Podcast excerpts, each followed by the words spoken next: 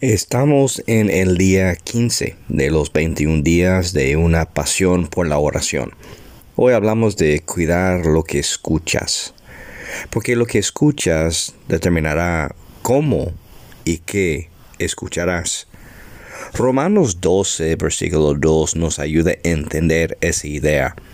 No viven ya según los criterios del tiempo presente, al contrario, cambian su mera manera de pensar para que así cambie su manera de vivir y llega a conocer la voluntad de Dios, es decir, lo que es bueno, lo que es grato y lo que es perfecto.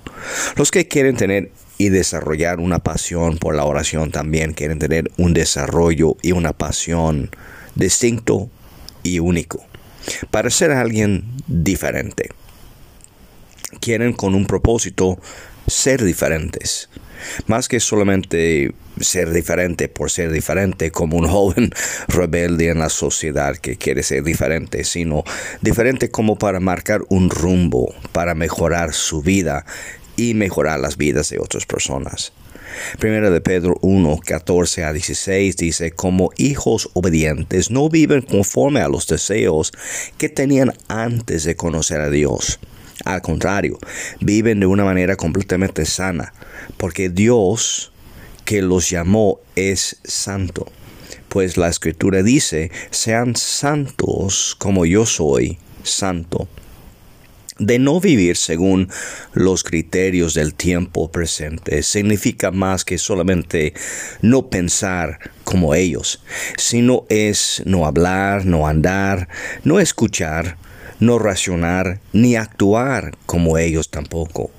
Es de tener un otro estándar de ética, de moralidad con tu vida y de ser más consciente de solo permitir en tu vida las cosas que te va a ayudar a acercarte a Dios y a la vida piadosa.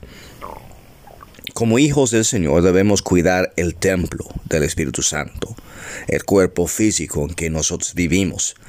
Lo que entra en nosotros, lo que vemos, lo que escuchamos y lo que decimos, todas esas cosas nos puede formar o deformar. Primero de Corintios 10, 23 dice, uno es libre de hacer lo que quiera.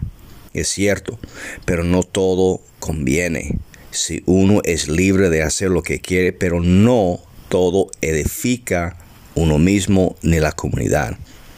Debemos de cuidar lo que escuchamos, por lo que dejamos entrar en nuestras vidas, eso mismo nos está formando.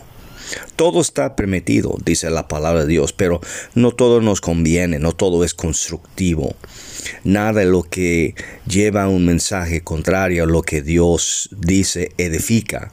Por eso debemos cuidar lo que escuchamos, lo que cantamos, lo que proclamamos, aún lo que pensamos. Hay canciones, palabras, audios, programas, literatura que están diseñados solamente con un propósito en contra de Dios, pero hay otros que tienen un propósito de ayudarnos a acercarnos a la vida piadosa y la vida de cómo anda Jesús oyendo lo que estamos pensando también puede afectar la manera en que estamos viviendo.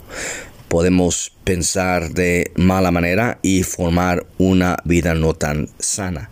O podemos pensar de manera más sana, escuchar de Dios de una manera más correcta y esa nos dará dos distintos cambios, caminos en la vida.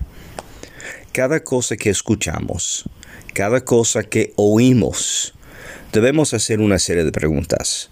¿Me edifica lo que estoy escuchando? ¿Le agrada a Dios lo que estoy escuchando? ¿Eso exalta y glorifica a Dios lo que estoy escuchando? ¿Esto me está acercando a Dios lo que estoy escuchando? Todo lo que entra en nuestros oídos, oídos debe ser algo que nos edifica, porque un día cosecharemos algo en nuestras vidas por lo que estamos escuchando. Por eso, cuando tienes una pasión por la oración, no solamente cuidas lo que hablas, sino cuida lo que piensas y cuida lo que estás oyendo. Esto es una vida de pasión por la oración.